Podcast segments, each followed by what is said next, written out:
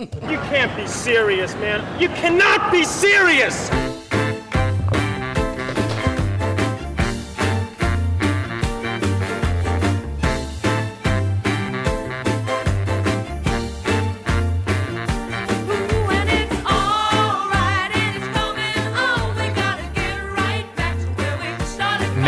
I just say before we start? No, no, that's a ridiculous thing to say. We have started, but um, we don't usually preempt who we're going to interview, although it's pretty obvious if you download it, you can see who we're going to interview. But we're going to interview Tim Watson Munro, uh, who is a, uh, a clin- what is he, uh, Ivan? He's a clinical forensic, f- forensic uh, criminal forensic psychologist or something, and he's been all over the news about the disappearance of this uh, woman in Ballarat called Samantha Murphy, and uh, he profiles what uh, makes people do the things they do. That's what he does. He's been all over the news, so we thought how uh, topical that we interview him. So we're going to interview him later in the morning. Very good. Uh, that's Tim Watson Munro, not to be confused with Tim Watson, who played football for Essendon and had the Brownlow medal taken off him for the most disgracefully stupid, corrupt, and immoral reasons ever.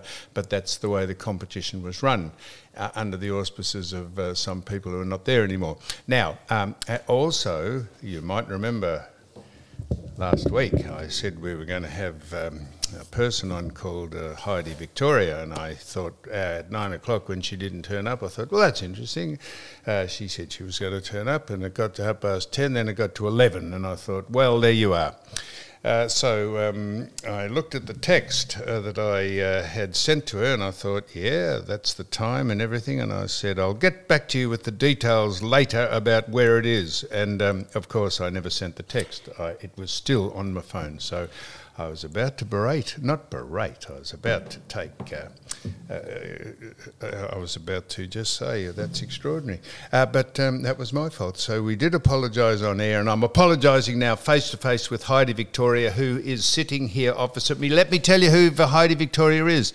She was a Liberal member for Bayswater in the Victorian Legislative Assembly from 2006 to 2018. She's a professional prof- professional photographer, and she's in here today to be at a female. I presume she's a female. You can never be sure these days, but we're taking it on face value. I'm looking at her, she's a female. Uh, we're taking it on face value, she's a woman, and we thought that'd be good to have um, um, another gender besides uh, Sue Stanley OAM, uh, another gender on the panel. So, welcome, Heidi. Am I a token female today, Sam? Well, no. If, if you just heard what I said, Heidi, I said we have uh, Sue Stanley I. OAM. Uh, she's a female. I, She I have no experience to tell you. I'm uh, going to wish you luck right now. If you can never get a word in, that'd be the first thing. You might want to wish Just good Sam, luck. like you've got a former politician here at the microphone. Good morning, everybody. Anyhow, thanks for coming in, Heidi. Um, I, I notice. Uh, I- don't know if did you adopt the name Victoria just because you were a Victorian and uh, in a Victorian Parliament? Because your name was Mitterel Mitterella. What was your name? Mitterlehner. Mitterlina. You were married to Mr. Mitterlina, were you? No, no, that was my father. Oh, your So your, my maiden name is Mit- which is Austrian. I Yep. see, and then And then I married somebody with the surname Victoria. oh, I see. So got I did round the wrong not change it for the sake of politics, No. which uh, there was a rumour going round uh, when I first ran for Parliament. They said, oh, she must have changed it. But of course, I, uh, I worked under Ted Baillieu and, Ted, and uh, Dennis Napthine and people like that. And when I was naughty, which wasn't very often, I've got to say, but Ted used to call me Heidi Queensland. so I that was, you know, he had a wicked sense of humour. Well, I got that completely around the wrong way. Uh, incidentally, um, we read out comments that people make on the social media, and we we ninety nine percent of them are fantastic, but we don't like to highlight the people who give us a belting because that encourages people to give us a belting because they think they're going to hear their name. But I must say, a, bloke called Marcus Ford said, Newman, could you do some research a little better? Because we interviewed, I interviewed Pauline Hanson, and I said she was from the United Australia Party first, and she said, no, I wasn't. I was from the National uh, One Nation or something, and he said. Wouldn't it be good if you could do your research properly? So I've just done it incorrectly there. I've got Victoria and Mitterrong or whatever your name was. What what is it? I got that round the wrong way. So you didn't change it uh, to show that you were a Victorian. You Nope. uh, actually married a man called Mr. Victoria, I did. Uh, not Mr. Australia. Obviously, where is he, Mr. Victoria? Oh, Colombia or something, I think. You, you've moved him on, Ah, yes, long time ago. Mr. Victoria. Kept the name though; it was very good. Oh, I know that's uh, extraordinary. So, um, what we're going to do is, and Ivan, this is Ivan. Uh, his name's Paul. But we call him Ivan. I won't tell you why. Is that because you're terrible? It's, it's, Yes, yeah, we'll go uh, with uh. Right. Well done, Ivan the Terrible. Uh huh. No, the man who used to sit in that seat. The man who used to sit in that seat, Don Scott, who you, Suzanne, spoke to um, uh, yesterday, didn't Uh, the other day, yeah, two other days ago. day. He's going well. Yeah, and Ivan spoke to him yesterday about seeing if his house hadn't got blown away. Anyhow, Don is a friend of mine. Uh, you wouldn't think he is, but he is. But we had a bit of a uh, a bit of a lovers' tiff there, and he, he vacated the chair and doesn't come in anymore. But uh, he's welcome to come any time he likes. Is this where you wish him a happy Valentine's Day? Yes. Oh, I could do that. You I could. could. I could. well done. because I could. Uh, you can have a mansplaining. What's that called? Mansplaining? No. Mansplaining. what, what the hell are you saying? Well, you know, men can send uh, uh, best wishes on Valentine's your Day to other boyfriend. men, can't they? That's for your yes, of course they boyfriend. can. or boyfriend. That's right. He could be Male friend. Male. That's. Sam's getting really uncomfortable. He is, all of isn't he? Why- why- why He's did I in bring- Squirming in your Why did I seat bring there. Don up then about what Heidi is there for? Why did I say that? Because I said the man that used to sit there, and then I went on Ivan. to say, Yeah. "Oh, Ivan." well, I was going to say anything. So Don, uh, Let him get there. Let him get there. as subtle as a uh, anvil in the agates. Uh, uh, I, Paul here walked in one day because he lives in the tower that I live in, and he said, "Can I come down and just have a look at the podcast?" So he walked in, and Don said. Jesus, you look like Ivan Milat. And I said, uh, look like Ivan Milat. So I've called him Ivan ever since. Uh, you, I've never ever had that once say to me previous to Don, and now everyone says it. everyone, he's known as Ivan Milat. I don't know how many people would know what Ivan Milat looked like. I, I didn't, and I, I looked You'd have to look him up. I looked Ivan Milat up. He looks a dead ringer of him. I'm doing that when we take a break. Yeah, you he's know a dead that. ringer. Moving right along. Yeah. So that's uh, that was Don's great contribution to that chair. Good. Uh, yeah. I'll yeah. see what I can give you. Well, you'd only have to bring a topic to talk about, and you will have blown him into the water because uh, he brought nothing. Okay. Uh, besides his uh, warped wit and sense of humour, and his uh, fact that he's the most eccentric man I've ever met. But he's a very good friend of mine, believe it or not. Uh, so, what we'll do now is uh, we're, we're going to put a call in over to Eddie McGuire in. I think he's in Dallas, Texas, where. Um, I, I remember this when this happened in 1963 when Lee Harvey Oswald was Oswald was reputed to have shot John F. Kennedy on the grassy knoll or wherever I don't know what it is, but I think uh, that was in '63. I remember it. I was at school when I the news broke. Do you think Harvey Oswald did it? Not at all. No. No, and I think uh, no one else thinks, but they won't. They've suppressed all the information, uh, but who knows uh, the conspiracy theory. So we're going to ring him now and see. Hopefully he answers the phone. So you can put your headphones on, and uh, this is where I hand over to my uh, technical producer, uh, Suzanne Stanley OAM, because if it doesn't work, uh, we get pretty ticked off. Uh, so here we go. Hello. Oh my God, it's worked. Eddie McGuire, Hello. uh, this is Sam Newman, one of uh, the people you uh, worked with for a number of years. Uh, you're on live on the podcast. I've got Heidi Victoria sitting opposite me. I've got Ivan, uh, who's sitting opposite me, and Suzanne uh, Stanley is. We're all listening to you, and we thought we'd put a poll, call into you, Ed and ask you why you're in America, how it's going, what's happening, where are you going, how are your kids, and how did you like the Super Bowl? Well, uh, thank you, Sam, for the uh, notice on this, of course. But uh, you wouldn't actually, you wouldn't actually believe where I am actually standing. And I know people think this is made up, but you've just pulled through to me. I'm actually standing right where Abraham Zapruder was standing on the 22nd of November 1963. Abraham you remember Zapruder, Zapruder, as in Zapruder's film, where he was the only person who had the vision of the assassination of John F. Kennedy.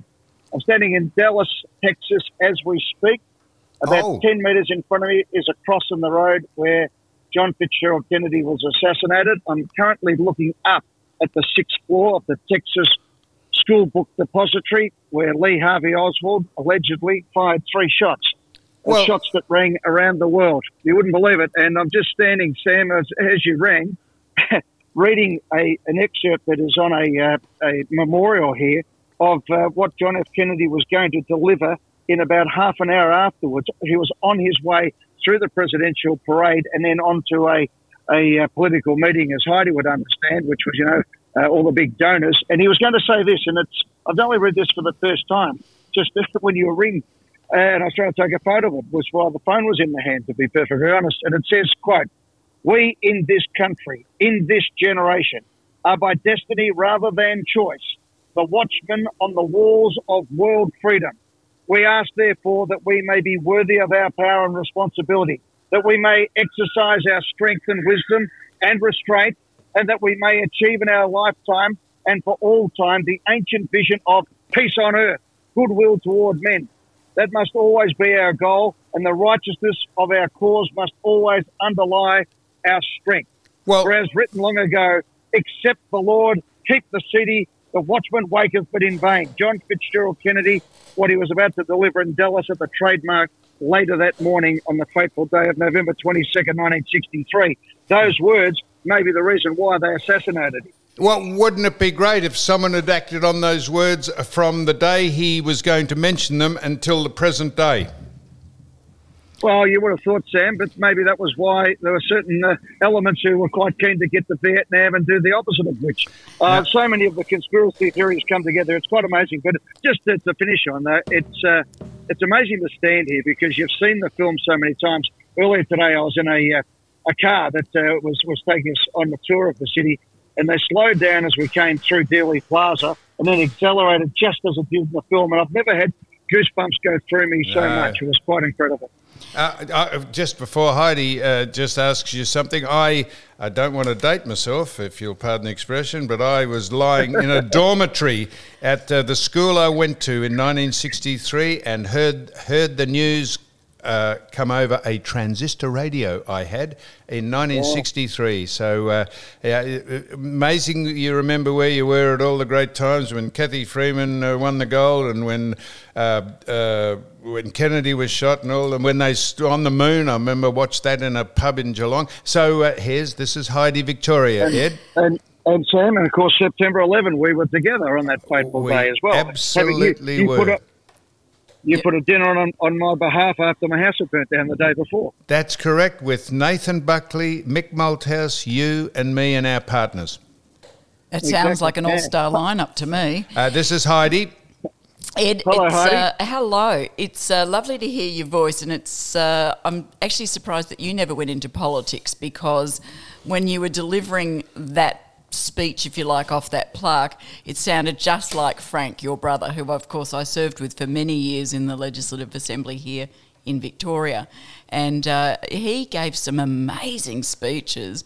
What that man came Yeah. up with and what came out of his mind, truly quite genius sometimes. Yeah, well, sadly they didn't act upon some of uh, the great work that he had. Uh, otherwise, maybe we'd be in a better position in Victoria. But uh, that's for another day. But uh, no, no, no- interest in that, Heidi. But I am interested in bringing back some of the uh, pearls of wisdom that we've been able to accumulate over here, guys, uh, at the Super Bowl, which is why we're ostensibly here on en route to visit my son in Ohio. But uh, some interesting things, and, and it's good that you're there, Heidi, and uh, and also Sue as an international sports person and that is that I'm really worried about Australia at the moment. That uh, what is going on with the Brisbane Olympics, having had the longest lead time of any Olympic Games, that they're going to fritter it away, and that they're thinking about painting the seats at the Gabba as some sort of way of going forward for an Olympic stadium. Having been to what I've seen in Las Vegas and two years ago at SoFi Stadium and the Sphere in Las Vegas, the the, the absolute jump forward of what we've seen as far as entertainment and sports entertainment, and with Taylor Swift and Travis Kelce, the collision of pop culture and sport is only going to get bigger and bigger and bigger. The ratings over here for the Super Bowl, with all that happening, was the second biggest rating in American history behind man landing on the moon, which you probably remember where you were as well, Sam.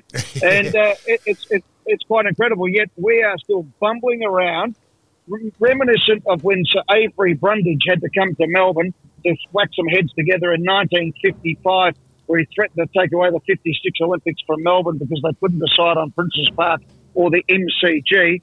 Finally, we got there, and we've all gone through the hoo ha of Sydney 2000, and to watch it all happen again, it's quite incredible. But the stadiums these days and the acoustics and the experience is quite incredible. So I, I pose this to you, Heidi, because at some stage we'll get all the politicians and we'll get the uh, the the, uh, the, accountants and all those who sit on boards who you know play safe all the time. Um, we're going to have to do something with the MCG, and I keep talking about putting a roof on it. Now, could you imagine if the Taylor Swift concert was yesterday in Melbourne? What that would have looked like, and the ridiculous nature of what we're looking at by not having 24/7 climate-controlled stadia to be able to take us forward in the 20 in the 20 in, from 2025 to 2055. Yeah, but how many have we got That- at the moment in Melbourne? Two, three? I don't go to that Well, many how many you need? sports things. Yeah. well, you should. Uh, it's a dri- it our. Uh, I'll take you to the uh, And, to the uh, arts sometimes. Yeah, I go to that as well. You can you can do both. And You uh, can. but the, the the point I'm making though is we've got a chance for Brisbane to actually step up and step forward. And uh, unfortunately, at the moment, what we've got is a situation of people who've been appointed for good or, or, or whatever reasons who don't seem to be able to get their act together while the rest of the world is galloping ahead from us, Sam. And I just, I do worry a little bit at times that sometimes we get a little bit caught up in our own private Idaho down in Australia and we're missing the lead on where the world's going. Oh, we've probably taken uh, our credibility's taken a bit of a belting after the uh, debacle of the Commonwealth Games. Uh, that's uh, people will be looking at us and thinking, "What in the hell's going on down under?" But Ed, you're quite right. If that had, if if um, Taylor Swift had been performing yesterday at the MCG. I drove home from down the coast in torrential rain and thunder. This is after it was 38. Uh, it, it was went from 38 to torrential rain and thunder, and I thought, imagine if that had happened uh, when, uh, well, it still might, of course, on sun, next Sunday and Saturday. But uh, imagine if that had happened. Well, Sam, you know, to Heidi's point, she said, "Well, you know, did I ever think about going into politics?" Yeah, probably. I wrote a, I wrote a, a, prime minister's speech when I was in grade four, but uh, the reason is the frustration involved, and I'm sure Heidi felt this at various stages as well. But you know, we saw yesterday Melbourne, uh, you know, collapse with the power and all that sort of thing. Now, in 1983, when Ash Wednesday came through, and it's similar again when Black Saturday came through, the major headline in both royal commissions were power lines. What do we see yesterday? We just averted uh, another uh, disaster as the power lines again melted down and fell down, put everyone out of out of power. But the, the potential for catastrophe now, 1983, Sam. I was in the newsroom as a as an 18 year old, and I remember at the time saying, "Oh, we can never let this happen again." Yet we keep repeating the same thing over again. That's the first hot day we've had over the last few days. You know, we've all been waiting for it, and uh, like clockwork, it comes around again. So, yeah, I'm a bit disillusioned when I come over here and see people really stepping up and stepping forward. You know, having left Melbourne behind, where you know things have uh, are really grinding to a halt, and the, the negativity around people. I, I want to come back and get people fired up and, and let's get going again because we need to keep our country going forward. But yeah, I'm a bit worried about what's going on in Brisbane. That uh, scares the hell out of me, to be honest. So, Ed, um, speaking of uh, great events, I'm I'm um, I'm a bit ambivalent about the uh, Super Bowl, but that uh, and the game, but that's that's just only me. You were there. I, uh, you were there with Xander. I was there. Yes, and uh, Yep. just tell us.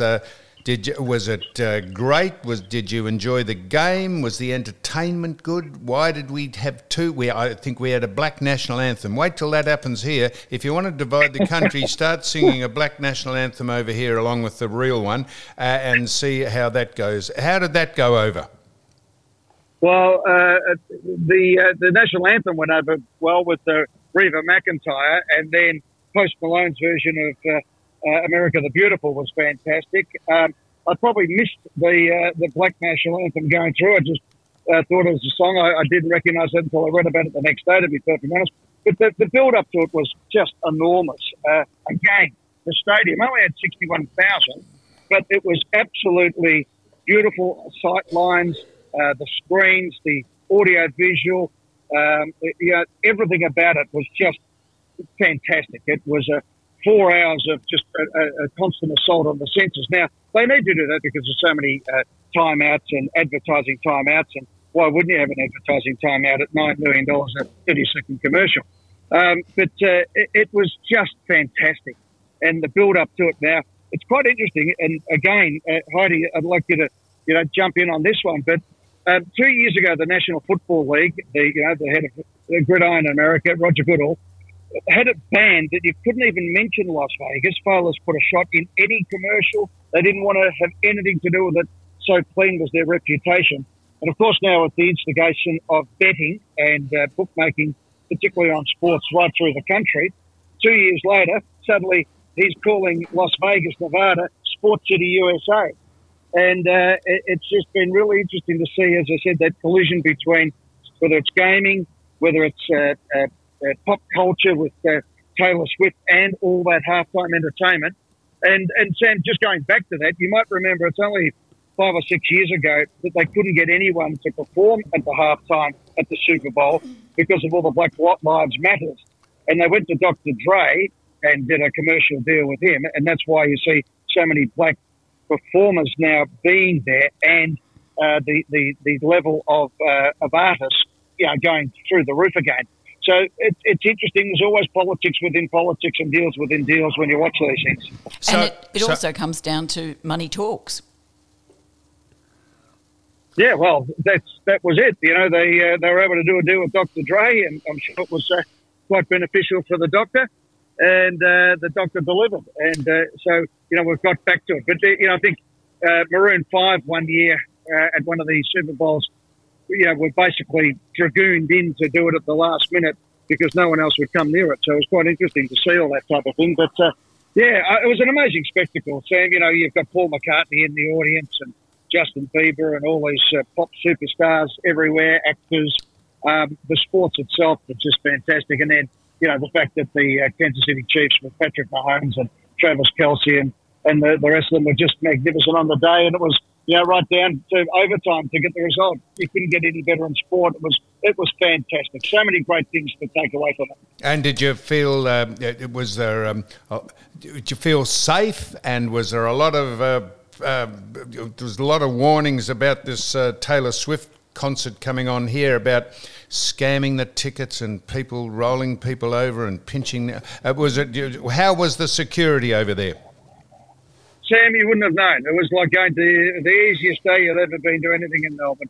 Uh, it was so smooth, and uh, you know the, the downloading of the tickets onto the phones, etc. Uh, it worked like clockwork. At no stage did I even think for one second about safety. Uh, it was absolutely seamless. And uh, inside, you know, they've, they've, worked out how you do this now so that you don't have have to have. Uh, at the MCG, for example, you've got to have 1,700 people for a 75,000 capacity MCG for a game of that, uh, of that size to just fill the drinks and sell the chips.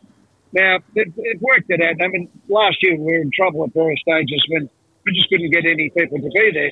What they do now is they've got it uh, where you just walk up, tap on, go through, grab what you want to grab, walk straight out. No, no uh, cash register at the end, and it's just easy, seamless, and everyone's happy. And uh, do you like the game? Yeah, I love it. I, I, I, love the game. I hosted it back in 1998, Sam, as you might remember. Yep. I took over from Don Lane hosting it on nine. So oh, I'm into it. And clearly, uh, my son plays it these days. Yes, so we're getting on to him in a minute. On what's going on. You might be over there next year. Oh, I don't know how it all works. I don't know how the university system works uh, as opposed to the uh, NFL, but uh, you might be over there watching him punt the ball at some stage, Ed. well, well, hopefully for, for Ohio State. Uh, uh, I've said, I said to people over the summer that the last three games of football I've been to, not including the Super Bowl, the small, smallest crowd was in fact the AFL Grand Final. That's how big college football is. Yeah. Um, the last game I went to see him played was in front of 110,615, which is one of the biggest rivalries between Michigan and, or as we say, that team up north, and Ohio State. And, you know, 22 and a half million people watching it on the television on CBS. It's for the college football. It's quite amazing. And, uh, you know, uh, where Joe is at Ohio State, their football program alone has got a budget of 160 million US per season. So, you know, it's a whole different category altogether. Now, now I presume Ed, you're still on the uh, Victorian Special Events um, uh, committee or panel, are you? Yeah, it's Yeah, the, so- uh, the the brother of Heidi. It's Visit Victoria, not Heidi Victoria. Uh, well, well, so, so have you uh, now got uh, things that you might implement for a Boxing Day test or a grand final or another big sporting event at the MCG, having been and seen the Super Bowl and what goes on there and all the hoopla? Bring some Uh, look, things Sam, I back. think- Yeah, I, I think the main thing we need to do is get our infrastructure right. And, you know, you can take a long term view on these. And you can also get a combination of, of, uh, of, of, you know, international money coming in to build these things if we don't want to do it that way, if we don't want to be leaning on the government purse all the time, and work it through. I mean, it, it, you can actually get the best of all worlds if you think about it. But what we can't do is just go, oh no, this is the way we always do things, because the world has changed. So certainly, you know, the big thing you take out of it, I, I, I say this all the time, and, basically, if you've got a stadium that was built before Wi-Fi, you may as well be Noah's Ark. Um, it, it's just so out of touch on everything that's going. So AI is going to play a huge role in, in media and sports. Um, as I said, the technology, what people will expect. Um, you know, climate change, whether you believe it or not, yeah, let's just call it the climate. It's it's happening around us. Uh, you know, you're not going to be turning up to the MCG on Boxing Day like we all used to and hope it rain, doesn't rain if uh, Channel 7 and Foxtel are spending a, a billion dollars on TV rights. You're not going to stand out in 40 degree heat for eight hours playing cricket. You're not going to turn up. You know, we keep saying to Tasmania, for example, you've got to put a roof on your stadium down there because we want it to look like it's first class football, not uh, Penguin versus New Norfolk. You know, Yep. people say, oh, it doesn't rain as much. You go, well, you can still see polar bears from there. You know, the next stop is Antarctica. For God's sake, come on, get on with the program. It's it's more to it, and people people are not old fashioned anymore. They're looking forward, not backwards. Just for our uh, just for our uh, people who are ge- into uh, the geography of the world, uh, you won't be seeing polar bears down at the Antarctic. Ed, they'll be up in the North Pole. But I get you. I get your point. Now, now, Ed, Ed, uh, Ed, Yes. um, who did? How did you? Where? How did you, uh, the tickets? They said started at. I uh, this could be apocryphal, but they said they started at six grand and then went to twenty grand. If you wanted a box, which uh, was catered, and I don't know how many people it held, it was two and a half million dollars. I don't know if any of that's true or not, but. Where did you sit, and who did you sit next to, and uh, what was what was what was? How did you get the tickets? Well, there's uh, the six grand ones. I would have liked to have found them. Um, no, they, they, you, your money's right on the buzzer, and, and that's US, by the way, too. Um, so that's uh, that's turbo dollars, uh, not the peso. And um, so yeah, that was pretty much right, Sam. Uh, those things. right? I was sitting be- behind the end zone, level one, magnificent view straight up the ground. Um, I actually bought my tickets. It was Craig Hutchison, who has ballpark entertainment. Um, I have connections. Actually, I was lucky enough to be invited to host the NFL International function at the uh, Caesars Palace before the Super Bowl. Um, you, so I you were to- work over there. what? Just this weekend? Yeah, they're Oh, on. there's Uh, no doubt about you, Ed. Good good God Almighty, that's extraordinary. What he's trying to say, he was on a freebie. Oh well, I don't know about that. no, no, uh, no, no. Uh, Heidi, I paid. Don't worry, but I'll be looking for the deduction. But, uh, but uh, uh, no, was there? So a lot of Melbourne people. Bill Guest was there. Yeah. Uh, Tony Costello, the uh, the, uh, uh, the famous Australian surgeon. Uh, a whole group. There's probably a group of about uh, 80 Australians, largely from, from Melbourne, who were there, and and plenty of Aussies. So for some reason, the Aussies have been able to get their hands on the tickets. Bit like, bit like when we, list type of thing. bit like we when we went to the World Cup in 2006 in Munich. Ed, um, uh, uh, one of the great sporting days of my life when we were sitting with Australians, actually watching Australia play for Australia in the World Cup, which is the biggest sporting event in the world every year. Well, Sam, you may remember this situation. You and I were standing next to Colin Hay, who wrote uh, I Come From a Land Down Under Yep. with uh, Men at Work. And uh, we're just standing there. Colin had played on our show. We did the big footy show from over there. And uh, the field was uh, a sea of green, uh, or of gold, really, because it was Brazil versus Australia. And they're playing all the Brazilian samba music. And then uh, they came up and started playing I Come From a Land Down Under. And he's sitting next to us. started singing it. And I looked across at him, and he had a tear rolling out his his cheek, and uh, and I had one going, and you were you, you couldn't believe it. You were No. taking photos, and and uh, it was a very Australian moment where uh, a boy from Glasgow was uh, singing a song about it down under being played in Munich against Brazil. It was fantastic.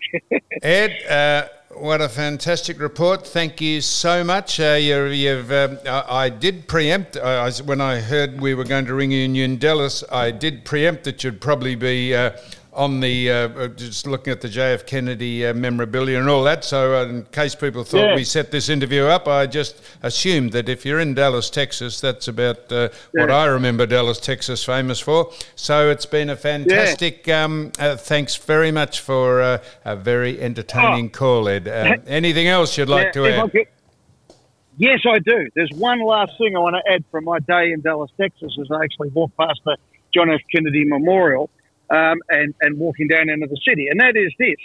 Uh, Dallas, Texas was once known as the city of hate after the assassination of John F. Kennedy, and they worked really hard to, to, to make things uh, a, a different. They've got a Thanksgiving Square, and, and that's you know pretty wonderful. What I did notice, though, and what was emphasised by my tour guide earlier, is that at some stage in life of the, of the town of Dallas, Texas, they decided they would be known for the safety in their streets and the cleanliness. And this is as clean a city as you've ever seen. You walk down, there is uh, bins, you know, uh, uh, around the place everywhere. There's not one piece of paper on the ground. There's not one bit of graffiti. Um, there's a sense of calm, a sense of security. And uh, I, I thought about this for Melbourne because of where it is at the moment. I think it's, uh, you know, I don't think I'm stepping out of line and saying that it's it's pretty dirty and the, the graffiti has got completely, or when I say graffiti, the tagging and all that caper seems to have gone nuts. But I think we've got to get back to a pretty, uh, pretty straightforward proposition. And if you stand for something, you stand for nothing. I think we've got to get back in our city and our state and say, right, what do we actually stand for? What are the standards that we believe in? And what do we want our city to look like? Not uh, rely on, you know, uh, talkback radio or the Herald Sun or the Age or whatever, but what do we really want our city to be? And, and take control of our city again in that regard. Now, that might sound, Heidi's thinking, geez, he's running for office here, but I'm not. I actually live in our town and I love it. I love our city and I love everything that's positive about it. But I just thought today it was really noticeable to see uh, public art everywhere, um, beautiful architecture, um, but particularly the streets. And the other thing about the streets, one way, trams in one, one or two different areas, uh, not down every single street, bike paths in appropriate places, and the uh, entry and exit of the city is done in a nice uh, way. I'm walking down the street, you haven't heard one car toot its horn, no need to. Now, So Ed, I think this, some things we need to this sounds like some bullet points for a Lord Mayoral run, uh, Ed. As I've said before, Sam, I think I'd sooner be the president of Carlton than the Lord Mayor of Melbourne. Ed, uh, uh, uh, Sally will be very relieved. And no homeless encampments noticeable in Dallas, Texas, as opposed to a lot of other states in America? Uh, the uh, again, I asked about this because I was intrigued. There was one little area where there was probably, I'll say, five people, and what they have done is they've said, right, okay, every city will have homeless, but we will actually prosecute the case with the homeless. Are they people who want to live rough? Are they people who have fallen through the cracks in society? Have they got mental health illness that can be cured? Have they got mental health or mental disabilities that are just who these people are? How do we look after them? So instead of just saying, let's, uh, you know, hose the homeless out, they've actually gone a little bit beyond the surface and found out who the homeless are and how they could be remedied. And as a result, they don't have a homeless problem in Dallas, Texas. Ed, it's been fantastic to speak to you, and uh, thank you so much for taking the call. It's, uh, it's Wednesday here at about uh, well mid morning. What where are you? What year is it over there? Uh, Tuesday, 25 past four in the afternoon. All right. Well, you'll just be about head off to a, just an early dinner, and then repair back to the hotel and have a snooze. I will uh, do exactly that, Sam, it's been a pleasure. Sue, thanks for pinning me to the wall with your questioning there. Yeah, no, Uh, no problem. I don't. I don't think I ever got a word in, or neither could Heidi or Ivan. Jesus, well done, Is, Eddie. I, is, I, is Don there? Who? Don. No, did you say is Don there?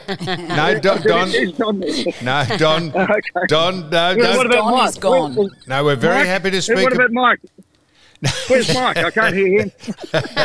No, don't- and Rod Law, Rod's not here either. They're all missing in action. Exactly. Uh, no, I'm Ed- glad to be. I'm, I'm glad I'm still with you, mate. There you go. Nah, See, long fantastic. term. Thank you so much. All the best. Keep safe, Ed. Keep safe. See you guys. Thanks, guys. See you.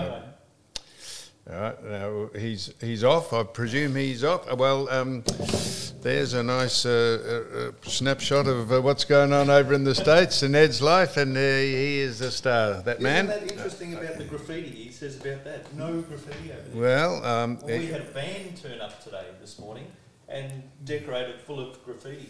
I saw that driving around. And in fact, one of the things that he talked about was how easy it was to get into the stadium. And I hear this morning on the news that um, that there's been the, some of the last minute Taylor Swift tickets that were sold yesterday have actually got the wrong sections on them and the wrong levels. So they've got printed on the physical ticket.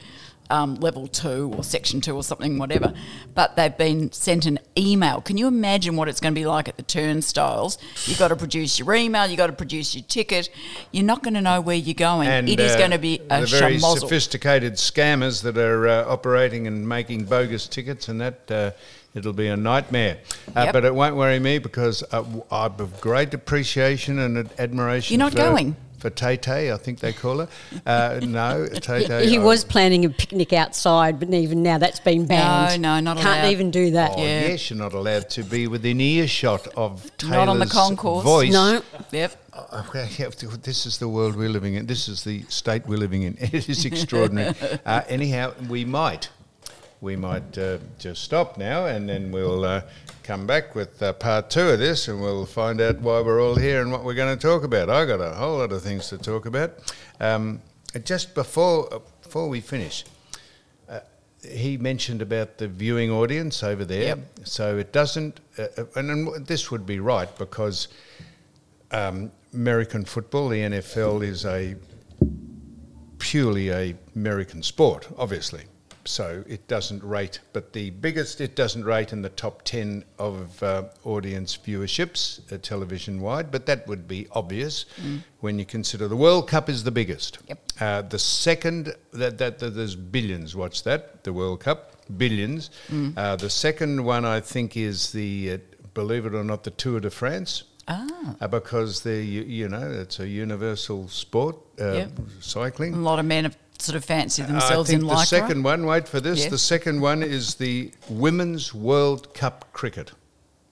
Interesting. I, I, I, I think. Well, wherever it is, uh, that we're talking about um, people who actually watch the television, and that might be just ahead of or equal with the um, World Cup cricket, World Cup cricket final. And then you have, um, I think, the uh, Summer and Winter Olympics Yeah. uh, come in somewhere there. And um, after that, I think uh, you can just raffle them. But uh, but you can understand why the um, NFL does is. Uh, I think only it had an audience of about 200 million, did it? Uh, which is extraordinary. But when you consider the billions that watch those other things, but Yep. that's not to um, degrade it. Mind you, I, I am not a fan of the game. I, I, I why the hype about the athletes? Uh, they couldn't mark a, couldn't catch a beach ball. Uh, the, no, uh, well, the- that's why they're getting so many Aussies over there because not of their catch a beach ball, and whenever there's a tackle made, they'd they're built like um, um, Steamrollers. automatons. uh, they uh, and then whenever they make a tackle, they all high five one another, and they the hoopla and the crap they carry on with. Uh, the only way to watch the game is to tape it. You could not possibly watch um, a three, four quarters of football, which takes six hours to. Uh, you couldn't do it. You have two and a half minutes action and then three minutes of ads. Uh, as I, I don't have no idea why it's such an appealing game, but I'm the odd person out. Everyone says they love it. They have no idea what it's about, how it works, uh, but it's uh, to me it is the most contrived crock of nonsense I've ever seen. I just couldn't understand they're having different players for different things, and you got to take some off to put some on. It's like our Aussie rules footballers are so well built and so well trained. They get in there and they give all four quarters, and you see these guys and they do something you know a little bit fancy and maybe fancy, As- and they're off. As for the, the, I think the quarterback is the person that throws the ball, isn't he? Ivan. Yes, yes. Uh, a- a- a- the punter just comes and punts. Uh, But uh, as for the the quarterback, okay, what a very skillful a man who uh, a pers- person, no, they're men, uh, and can throw the ball uh, just pinpoint accuracy over a hell of a distance. Uh, other than that, uh, what the skills of the people who try and catch the ball after it's uh, uh, how how many times do they not catch it or do not judge it? I have no idea. Oh well, I haven't any idea. Well, have you ever played this? Played it? Of course, I haven't played it. Well, Then how can you how can you make an opinion on that? Because maybe Well- there is such a skill involved. Because we grew up on AFL, or you did, so we understand it, we know it, we can feel it, we know understand it. But when you watch it on TV, it doesn't look like there's any skill involved, but there has to be. What an extraordinarily uh, good statement you've made there, and I'm glad you made it. You said, Have I ever played it? I haven't played it, but I've played Australian rules football, and me. Me and everyone else that played the game could mark the ball over their head, even with people running at you. Uh, that's just discipline of, uh, of courage. Uh, not talking about me, but uh, we could mark the ball. They unless it actually drops right into their outstretched hands, they have no idea how to catch the ball. Uh, but gloves. They wear gloves. They wear latex gloves that uh, gets with the like magnets when it gets to within a minute, uh, a meter of it. I might even have a chance if they gave me all of that. I, I know. So, so I, I take your point, Sue. So I've never played it, but. I've never been to the moon either, but I know someone else has. Uh, um, I, I would say that if if I, I re- I reckon you'd be surprised. With, with what, what about what would you be surprised about? Well, there'd be a lot more skill involved if you really understood it and really understood the. Hang on, hang on. So the bloke come up the against bloke- him? The, the quarterback throws the ball and it spins beautifully like a torpedo punt uh, Hmm. in our game. well, there's got to be skill there. But I, yeah. I said that, Yeah, Heidi. yeah, I, yeah. I did say. So I'm just I thinking that's the skill quarter- number one. The Yep. quarterback is extraordinarily skillful. I did say Yeah, that. you did. Uh, that's what's the famous man's name? Hardy. No, the bloody bloke who's just dropped. Has just finished playing. Is he in with Laurel? Isn't that? Oh, I'm come on, say Tom Brady. Tom Brady. So Tom Brady's the just and, and the Yep. bloke who's taken over is is fantastic. So I've- that I've said they're fantastic. So you, so they throw the ball, Suzanne.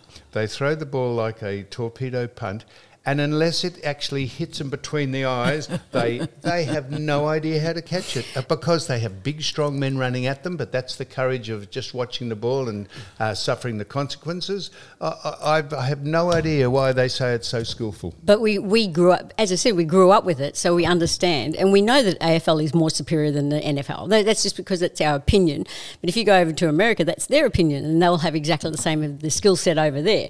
So I think I until you I- play I- the game, I'd like to put you in the suit. Go, go over Yeah, with Eddie. I'm not saying uh, it's- we like our game and they like their game. I am saying if you throw a ball at someone here in Australia who is an AFL advocate and devotee, they would catch that ball thrown perfectly to them at one at 99 Well, I'd probably, there'd be, happened here with um, Tom Brady when he was doing his speech here in Melbourne, and he threw it to an AFL person in the crowd. Don't tell me he which was dropped it.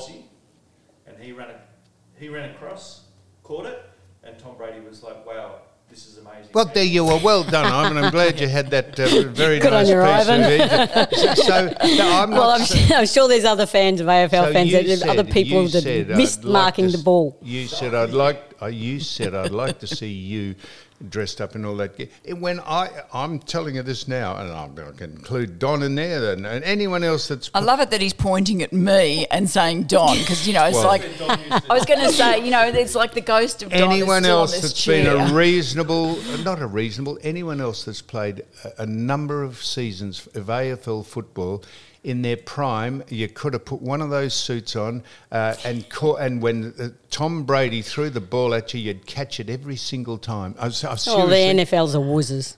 No, I'm not saying they're They've wuzzers. I'm saying they're. skills, don't they? Like a kicker is a kicker. Yeah. Um, It's just quarterback the- it's ball, the rules that they play, yeah.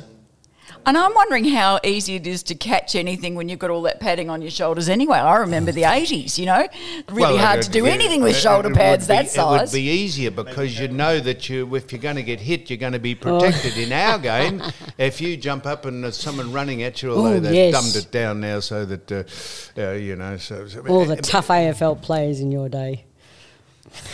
They were actually.